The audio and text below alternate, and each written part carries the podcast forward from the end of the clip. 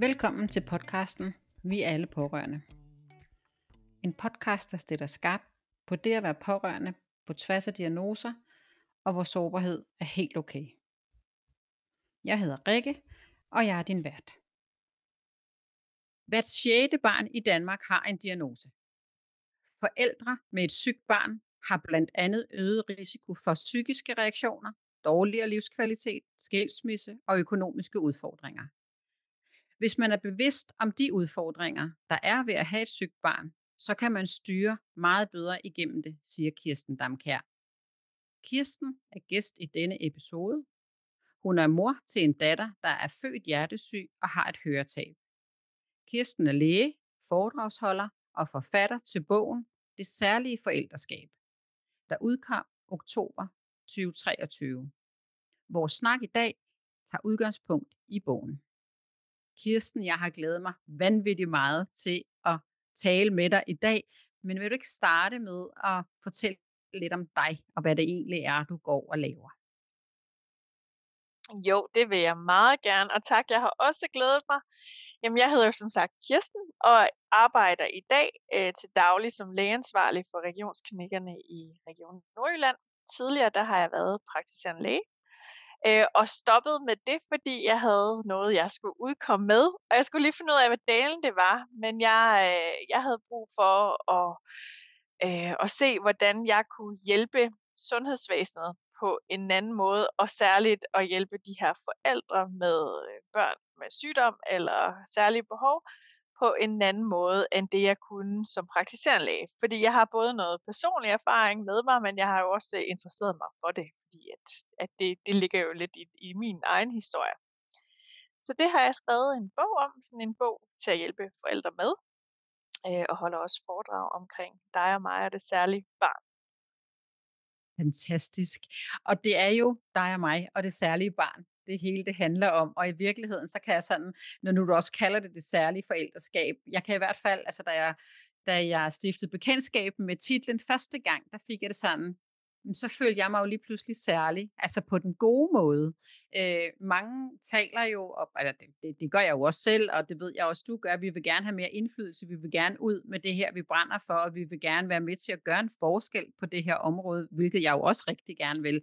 Jeg taler pårørende mere generelt, kan man sige, fordi det er i hvert fald også, når man ikke kun har et barn, men det kan også være sådan modsatte øh, relationer.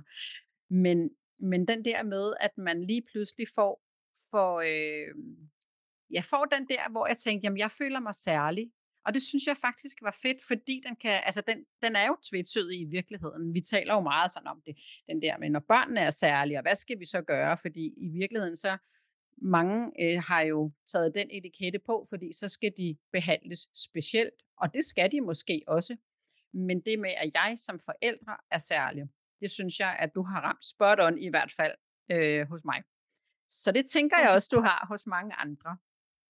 Så, øhm, så for lige at sådan, måske at få en grundviden omkring øh, bogen, så, øh, så tænker jeg sådan, om du vil prøve at, øh, at folde lidt mere ud. Hvad ønsker du at skabe med bogen?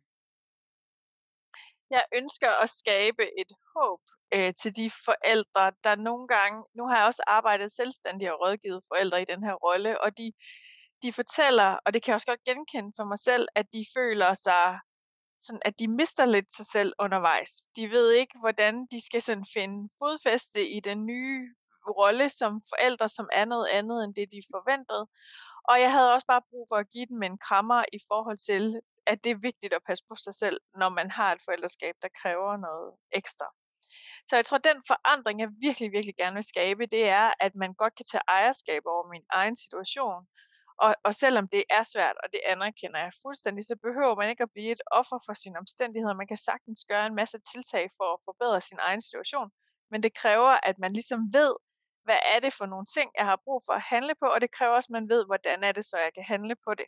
Så det er sådan set det, bogen er egentlig guidet, øh, eller bygget op på den måde, den guider forældrene til både at navigere i sundhedsvæsenet, det er jo, det er jo noget, jeg ved jo rigtig meget om, altså hvordan hvordan stiller man spørgsmål til lægen? Hvad kan man stille krav? Og hvad gør man, hvis man ikke synes, det kører, som man gerne vil have det? Hvordan er det, man kan navigere i alt det? men også hvordan navigerer man hele det kommunale system, som også er komplekst, øh, og ikke mindst, hvordan er det, man håndterer sin egen følelsesmæssige behov, og får den hjælp og støtte, man har brug for, både fra sig selv af, men også fra sit, fra sit nærmiljø. Det er i hvert fald nogle af de områder, jeg beskæftiger mig. Det er nok de sådan, tre hovedtemaer, mm. den dykker ned i. Så, så bogen, øh, så hvem er målgruppen for bogen? Det er forældre, men øh, er den også skrevet, så, så andre kan bruge den, for eksempel de fagprofessionelle og sundhedsprofessionelle? Altså, der er i hvert fald fagprofessionelle, der har købt den, fordi de siger, at de har jo behov for at vide, hvad er det, der adskiller den her forældreskab fra det almindelige. Og jeg har også været ude og holde foredrag for, for altså, hovedsageligt børnelæger, men også praktiserende læger, fordi det er, det er noget andet. Og man kan i hvert fald se i dag, det er der også opmærksomhed på, at det almindelige forældreskab er presset. Forældre er presset i dag, men når man så har et andet forældreskab, der er noget andet end det, man forventede, så har man både sådan en eller anden forestilling og ønsker og drøm om at leve op til alle de her idealer, helt almindelige forældre lever op til, men man har bare ikke den samme tid, man har ikke nødvendigvis den samme økonomiske råd, og man har bare en masse andre ting, der udfordrer øh, forældreskabet og parlivet og familielivet, som man måske skal prioritere højere, mm. eller på en anden måde. Man skal i hvert fald tage stilling til, hvordan er det det her, det skal være, og man bliver nødt til også at hjælpe sig selv med at acceptere, at det her, det er noget andet. Ja, der siger du i hvert fald noget, som jeg i tale sætter rigtig meget, den her accept. Øh, og, og det jeg arbejder med, det er jo for at omkring og med øh, pårørende øh, i en lidt bredere kontekst, og i virkeligheden så er det måske lidt det samme, men hvor jeg også i tale sætter det her med, at det, at altså, man skal gøre det at være pårørende trænbart. Og med det mener jeg jo, at at øh, når vi står godt i os selv, altså når vi kender vores egne reaktionsmønstre, og vi ved, hvad kan vi, hvor kan vi gå hen, når vi har brug for støtte og vejledning og hjælp, så står vi også bedre som pårørende over for systemet, øh, og over ja, både sundhed og, og det kommunale, men også over for, for resten af, af den omgang, man har, altså den, den, øh, de relationer, man har, fordi man skal, altså i, med dem, jeg har talt med, og også i min egen historie, der skal man ikke negligere de øh, mennesker, øh, som er rundt omkring en, som ikke har en rolle som sådan, men som kan være en kollega, eller kan være en naboen, eller jamen, det kan jo være øh, længere ude i familien og så videre. Det kunne også være en venindens mor, der bliver påvirket. Så den der med, at vi sådan spreder tingene lidt mere ud, og så begynder at talsætte det, du siger her også, ikke? Og, og vi er flere, der gør det. Øh, fordi så bliver det også Øhm, ikke fordi der er noget, der skal være rigtigt og forkert, men så bliver det måske mere normalt, og nu gør jeg det sådan med situationstegn, at være særlig forældre. Fordi du har jo fuldstændig ret. Hvis vi taler om forældre generelt, så er de mange i hvert fald makspresset, som det ser ud lige nu. Øhm, og i virkeligheden, så tænker jeg også, det er i hvert fald det, jeg også har, har lyttet mig til, når jeg har talt med pårørende til, til børn og unge, så siger de nogle gange, eller dem, der sådan er kommet videre på den anden side, jamen jeg er jo heldig, Altså, jeg er jo mere heldig end min veninde, som bare er almindelige forældre, for de ved ikke, hvor de skal gå hen. Jeg har trods alt nogle muligheder. Jeg har en patientforening, jeg har en læge, jeg har forskellige, jeg kan gå til, og i hvert fald spørge om råd, men det gør de ikke nødvendigvis. Så, så der er også nogen øh, af dem, der er særlige forældre, der faktisk har fået øjnene op for, at de kan godt få den hjælp, øh, de har brug for, når de tør sige det højt, eller når det bliver sagt højt. Jeg tror i hvert fald, at de er nødt nogle gange bliver nødt til at lære, at man kan ikke det hele ja. selv. Altså, man kan lære rigtig mange ting, når man skal, og jeg tror også, den her, øh, at, at man kan jo godt blive meget taknemmelig. Altså, jeg ser det nogle gange også som sådan en selvudviklingsrejse på speed. Øh, og, og man kan lære rigtig meget om sig selv, og man kan lære rigtig meget om, hvordan, som du også siger, hvordan er det, man er i verden. Men man kan også, man kan også blive tvunget til at tage stilling til, hvad er det, der er vigtigt for mig. Øh, og, og det guider jeg også til i bogen, altså det her værdi, at, at få defineret sine værdier. Men en ting er, hvad er vigtigt for mig som person, men hvordan, hvad er vigtigt for mig som mor eller far, og hvad er vigtigt for mig i mit parforhold, og hvordan sætter vi en eller anden fælles retning. At man ikke, at man kan ikke på samme måde blive styret af alle de her ydre forventninger til, hvordan man skal, fordi det, det, det kan ikke, rent praktisk kan det faktisk ikke helt lade sig gøre. Og hvis man gør det, så slider man i hvert fald sig selv ihjel. Mm. Og det kan være en noget sværere måde at, at, at komme igennem et forældreskab på. Jamen lige præcis. Lige præcis. Og derfor er det jo mega vigtigt, at du har skrevet bogen. med det ønske, altså og, og ønsker at skabe noget mere opmærksomhed omkring det. Øhm, du har været lidt inde på det, men jeg tænker også, altså helt fra da du sådan, det, det første frø øh, til bogen, hvad, altså, hvad var motivationen? Var det din egen historie, eller var det en kombination af din, din faglige viden og din egen historie? jeg tror, det er nok meget forankret i min egen mestringsstrategi. Og jeg har altså, sådan en strategi, jeg kan holde til rigtig meget, og jeg kan gøre rigtig mange ting, og jeg kan også tage ansvar for rigtig mange ting, hvis jeg kan lære noget af det. Og i hele den her rejse, nu min datter, hun er 12, øh, og, og det har jo været bølgetur op og ned, men der har hele tiden tænkt, hvis jeg bare kan lære noget af det, så, så, kan jeg, så kan jeg stå imod rigtig mange ting. Jeg kan komme igennem rigtig mange ting. Og jeg sad med sådan en følelse af, jeg har dame lært rigtig meget, som mange kunne have glæde af. Det har jeg i hvert fald kunne se som læge, hvor jeg tænker, at jeg synes ikke, det har, det har ikke været, det vil ikke være en professionel måde at håndtere det at være læge på, nødvendigvis at skulle overdænge min egen historie. Det synes jeg i hvert fald ikke har været relevant i den måde, jeg har været læge på. Men jeg har bare siddet med noget viden, hvor jeg bare tænker, ej, det kunne du virkelig godt bruge. Øh, og nogle gange, så kan man også sige, at tiden rækker heller ikke til det i en konsultation. Altså, så jeg simpelthen, jeg har haft noget viden både som læge, men også i hele den her følelsesmæssige rejse, og hele den her sådan, den her, jeg tror, altså, i hvert fald nogle af dem, der har læst det, det er også den følelse, jeg selv sidder med, den der bog, man bare virkelig gerne vil have, når man tænker, jeg ved ikke, hvor jeg skal starte hen, jeg ved ikke, hvor jeg skal få et overblik. Altså den der rygsæk af erfaring, værsgo, her er den, her er din guide. Altså det er alt det, du behøver at vide. Så skal du nok komme rimeligvis godt igennem det. Og jeg kan selvfølgelig ikke gøre syge børn raske. Jeg kan ikke bremse dårlige forløb, men jeg kan i hvert fald gøre, at man kan gøre det nemmest muligt for sig selv og tage nogle genveje, man måske ikke selv kunne få øje på. Og det er jo lige præcis det, som, som jeg i hvert fald har talt med mange om, og som jeg også selv i talsætter øh, på de sociale medier, hvor jeg ellers kan få lov til det foredrag og så videre.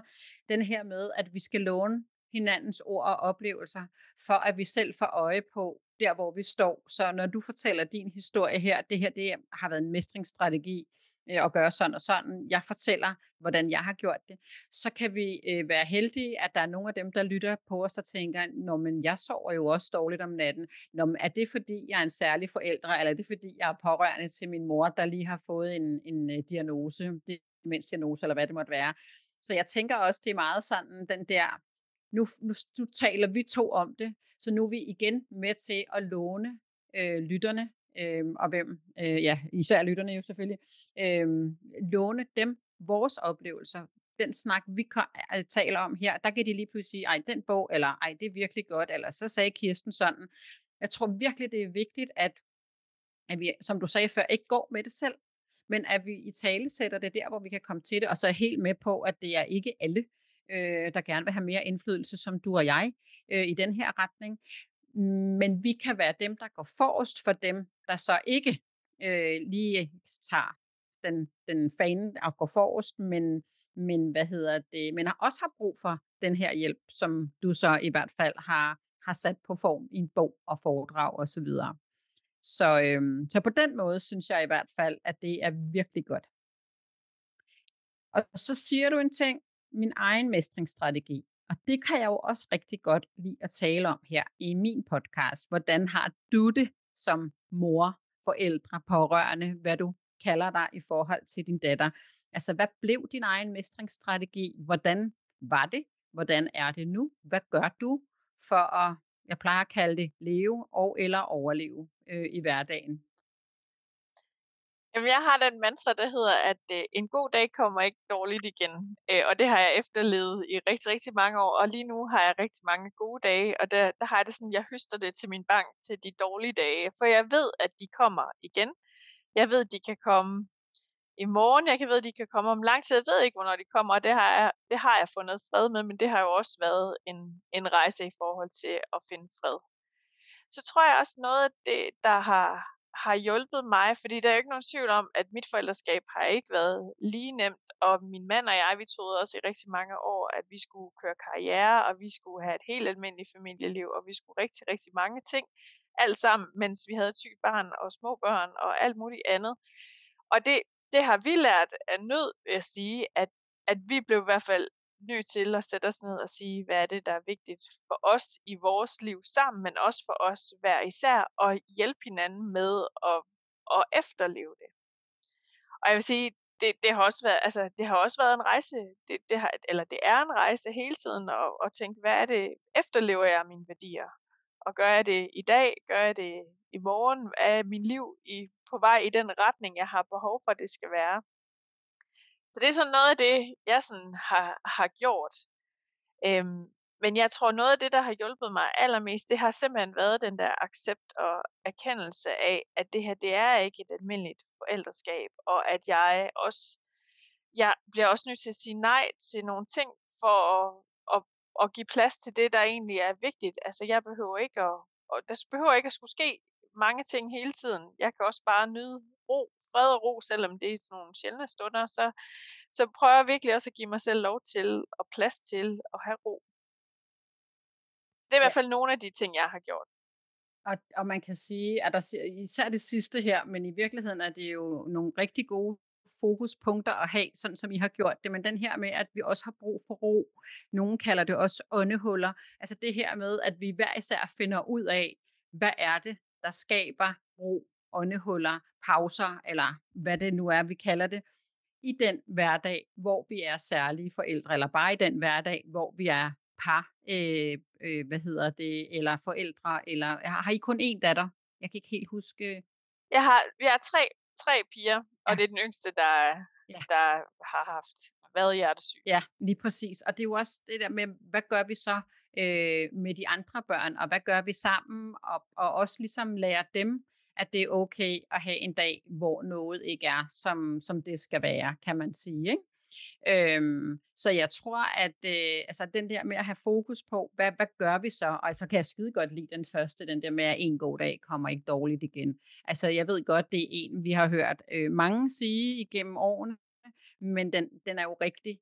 Nu er vi begge to også futurister, og det som jeg i hvert fald i tale sætter, det er lidt det samme med det der med, når der er sket noget magisk, så øh, kan jeg gå tilbage til det, så kan det godt være, at der er nogle dage, der ikke er magiske, men, men så kan jeg sige, for eksempel, øh, vores ældste søn blev ramt af en hjerneblødning for øh, tre et halvt år siden, og, øh, og, og da han går sit første skridt igen, øh, ikke, altså, det var sgu mere magisk, end da han gik sit første skridt som et år. Det, det må jeg bare kende. Øh, i hver, eller så er jeg et andet sted i mit liv nu.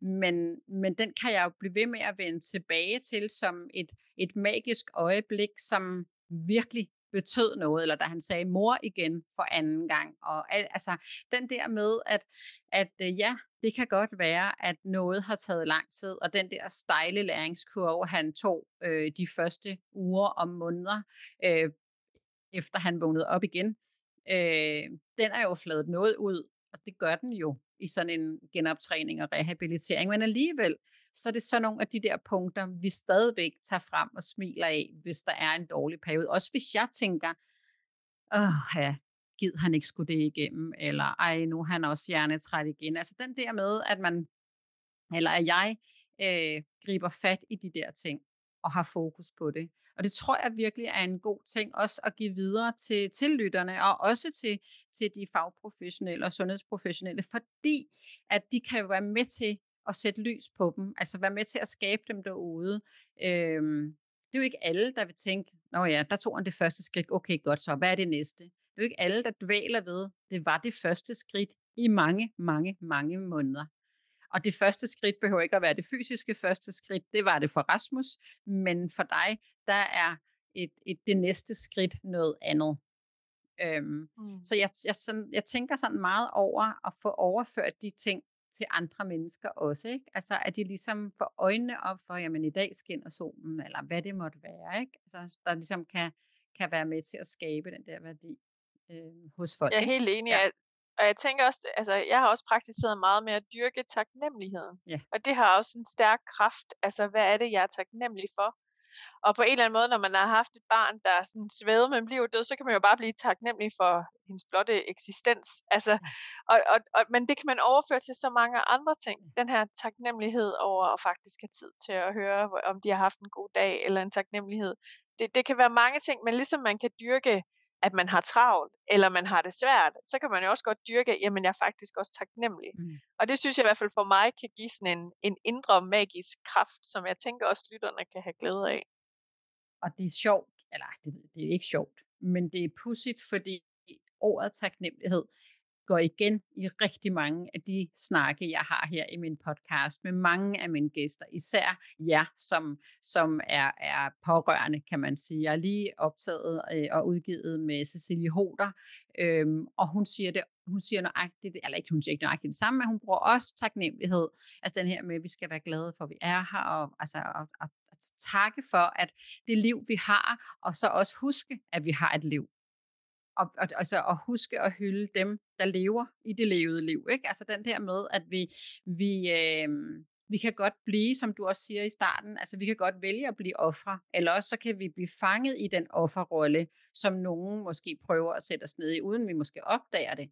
Øhm, hvor at, at det kan være en god idé netop at have øh, dig ved siden, eller din bog, og på sige, Nå, ja, men der er også en anden måde at gøre tingene på, og der er også, altså, ja, jeg kan være taknemmelig for, at solen skinner. Jeg kan være taknemmelig for, at jeg oplever, at solen skinner. Jeg kan se, eller hvad det måtte være. Ikke? Ja, ja, præcis. Mm. Så for at vende tilbage til bogen, så har du, øh, så er det en form for en selvhjælpsbog, eller er det, eller hvordan har du tænkt den? Jeg har tænkt, ja, men det er det. Det er en guide. Det er en forældreguide, fordi den er delt op på to, øh, i to dele. Den første del, det handler om den her kaos- og krisetid, hvor hvor man gengår en udredning, eller man ikke lige ved, om det er en diagnose, eller hvad diagnosen er. Og jeg er med på, at for nogen at det jo bliver, får de jo aldrig en diagnose. De står bare med et barn, der kræver noget særligt, men man ved ikke lige hvorfor, eller hvad, hvad sygdommen hedder, eller hvad årsagen er. Så det er den, men, men man, alt andet lige kan man sige, at gå fra at være rask til syg, eller rask til noget andet, det er jo en, en, en periode, som føles meget kaotisk, meget krisepræget. Det er den første del. Og så den anden del, det, det, det handler mere om, når hverdagen indfinder sig, hvor man stadigvæk kan føle, at hvorfor er jeg så smadret hele tiden? Eller hvorfor er det, jeg ikke har energi? Eller nu synes jeg godt nok, jeg har trukket på alle mine nære pårørende i meget lang tid. Nu synes jeg ikke, jeg kan blive ved. Altså, hvordan er det så, man får energien tilbage, eller værdierne i fokus, eller et liv, der spiller på den måde. Hvordan er det, man passer på de raske søskende, eller hvordan er det, man passer på parforholdet, eller hvis man er alene, hvordan passer man på sig selv, fordi det er jo dobbelt at sikre sine egne øh, ja, gode vilkår. Så det var, ja, så det, det er sådan, det, det, det, det, jeg har tænkt det som en guide. Mm. Og, og tænker også, at det har meget karakter en selvhjælpsbog. Jeg startede faktisk med at skrive hele min historie først, Øh, og så fandt jeg ud af, at det var faktisk ikke det, jeg ville formidle. Det var faktisk lidt ligegyldigt. Jeg har lige en, en jeg har selvfølgelig nogle personlige erfaringer med, og en enkelt case, øh, som omhandler mig, men det var egentlig mere min læring, der var, som jeg synes var vigtigt at formidle, end min egen historie. Og så har jeg inddraget nogle andre cases, altså patient cases, jeg selvfølgelig har fået lov til at dele, både som praktiserende læge, men også som, som selvstændig rådgiver, der rådgav forældre i sådan en en-til-en også. Så det er sådan ja, det, det, det er en god blanding, synes jeg, af personlig erfaring, øh, lægefaglighed og så evidens. Og det er jo også virkelig godt, at du lige får den sidste med, fordi det ved jeg jo, at rigtig mange også er glade for, at der kommer noget af det her evidens med på nogle af de ting, øh, jer forfattere skriver jeres bøger. Jeg, jeg øh, smilede også over øh, titlen som du skriver, den her kaos og ingen hjemmebagte boller. Altså den overskrift der, du bruger, nu nævnte du også lige ordet kaos, fordi det tror jeg virkelig mange af os kan sætte os ind i, når vi har børn og unge, der, der rammes af, hvad de nu rammes med. Ikke? At øh, ja, det kan så godt være, at, øh, at, at nogen har overskud til at bage øh, hjemmebagte boller, men det får vi altså ikke her.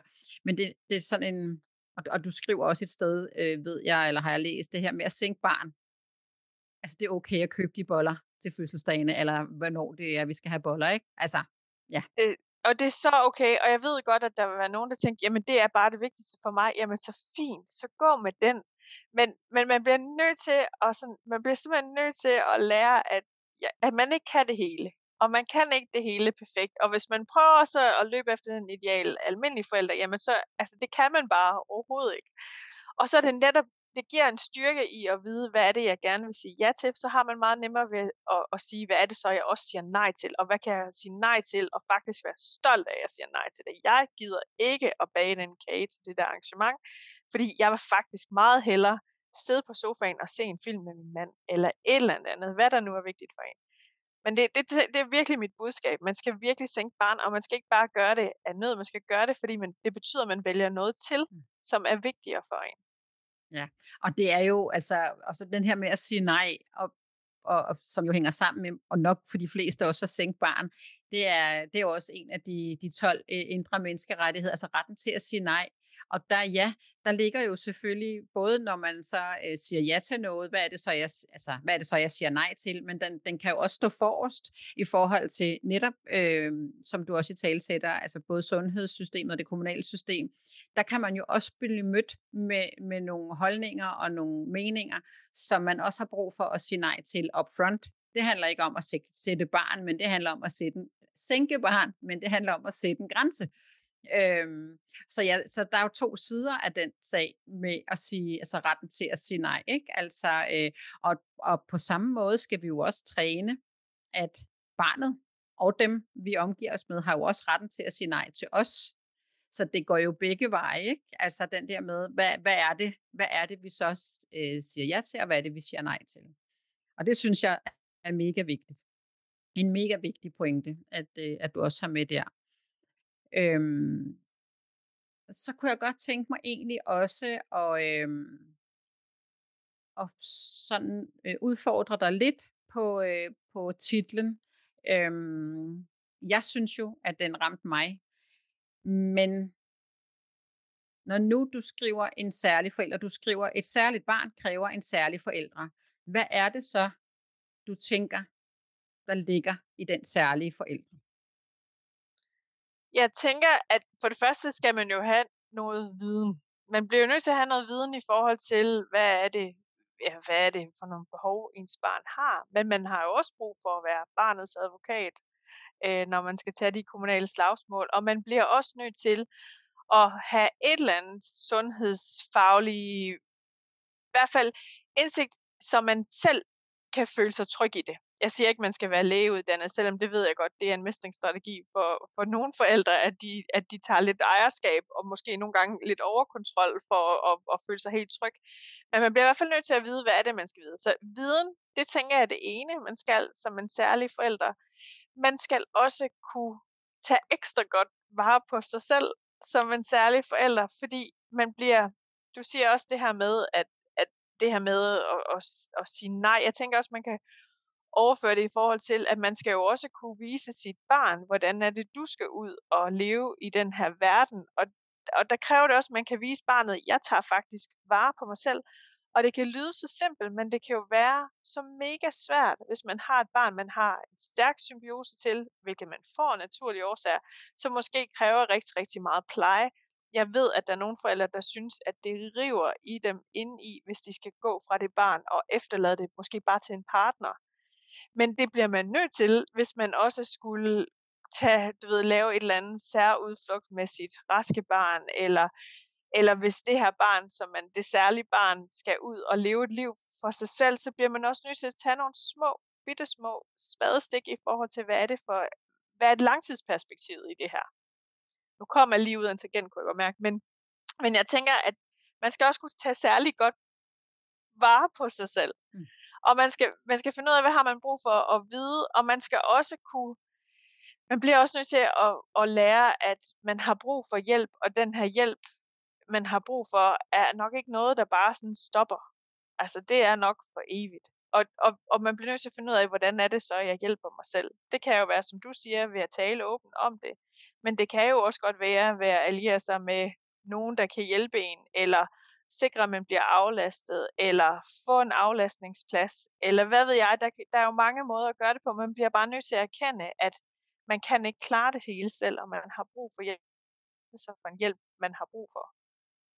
Ja, og så er vi tilbage til noget af det første, du sagde med, at så acceptere det, vi står i, når vi er særlige forældre. Ikke? Altså, så, og det er, jo, det er jo tre virkelig gode ting. Altså viden, tage ekstra vare på sig selv, for at vise sit barn, at, øh, at altså, det er sådan, man gør det, for også at vise dem, at øh, når jeg passer godt på mig, så kan jeg passe bedre på dig. Og så også, at altså, især den der til sidst, også den synes jeg faktisk også er god, at man har brug for hjælp, og måske for evigt, fordi vi er jo i en rolle, der ikke ændrer sig. I hvert fald ikke, når det er, er sygdomme, som, øh, som, som ja, den, øh, vores ældste søn har, øh, som er, han er jo senskadet efter hjerneblødningen, altså krydser fingre for, at han ikke øh, bliver ramt af en ny hjerneblødning, men han er jo ramt af en skade i hjernen, som gør, at der er nogle ting, han ikke kan, eller som han gør på en anden måde i dag. Øh, og det ændrer jo ikke på, at jeg jo også altså kontinuerligt bliver konfronteret med, øh, der var noget før, øh, og nu er der noget efter, og det har jeg da også brug for at tale med nogen om. Og jer, som, øh, som øh, har, har børn og unge, der er født med, øh, med nogle sygdomme, der har selvfølgelig ikke været en før, men så er det en anden proces, I er igennem. Bottom line er bare den her vigtigheden af, at vi har brug for hjælp i perioder igennem øh, livet, når vi er særlige forældre. Jeg, jeg elsker det ord. Jeg, jeg kan godt lide det. Det kan jeg bare. Det rammer virkelig, og jeg tror virkelig, det rammer rigtig mange. Så, øhm, så det er perfekt. Og så tænker jeg, øh, er der noget, hvor du tænker, det har Rikke ikke fået spurgt om? Det vil jeg rigtig gerne øh, også lige have med i forhold til ja, både vores snak, men også bogen som sådan. Så synes jeg, at, øh, at øh, det er nu, at du har mulighed for det. Ja. Jamen, det tror jeg, jeg egentlig har, fordi jeg tænker også, at det er også vigtigt for mig at formidle, at accept er ikke det samme som at give op. Det er ikke det samme som at tænke, at det er faktisk okay, at mit barn er syg eller kræver noget særligt. Det er det overhovedet ikke. Det er simpelthen på en eller anden måde at frigøre sig selv til, at, og de ting, man ikke kan handle på, må man, man på en eller anden måde forene sig på, men så frigiver det sig selv noget energi til at få øje på alle de ting, man kan handle på. Jeg hører også rigtig mange forældre i tale sætte, og det kender jeg også selv, den her sorg.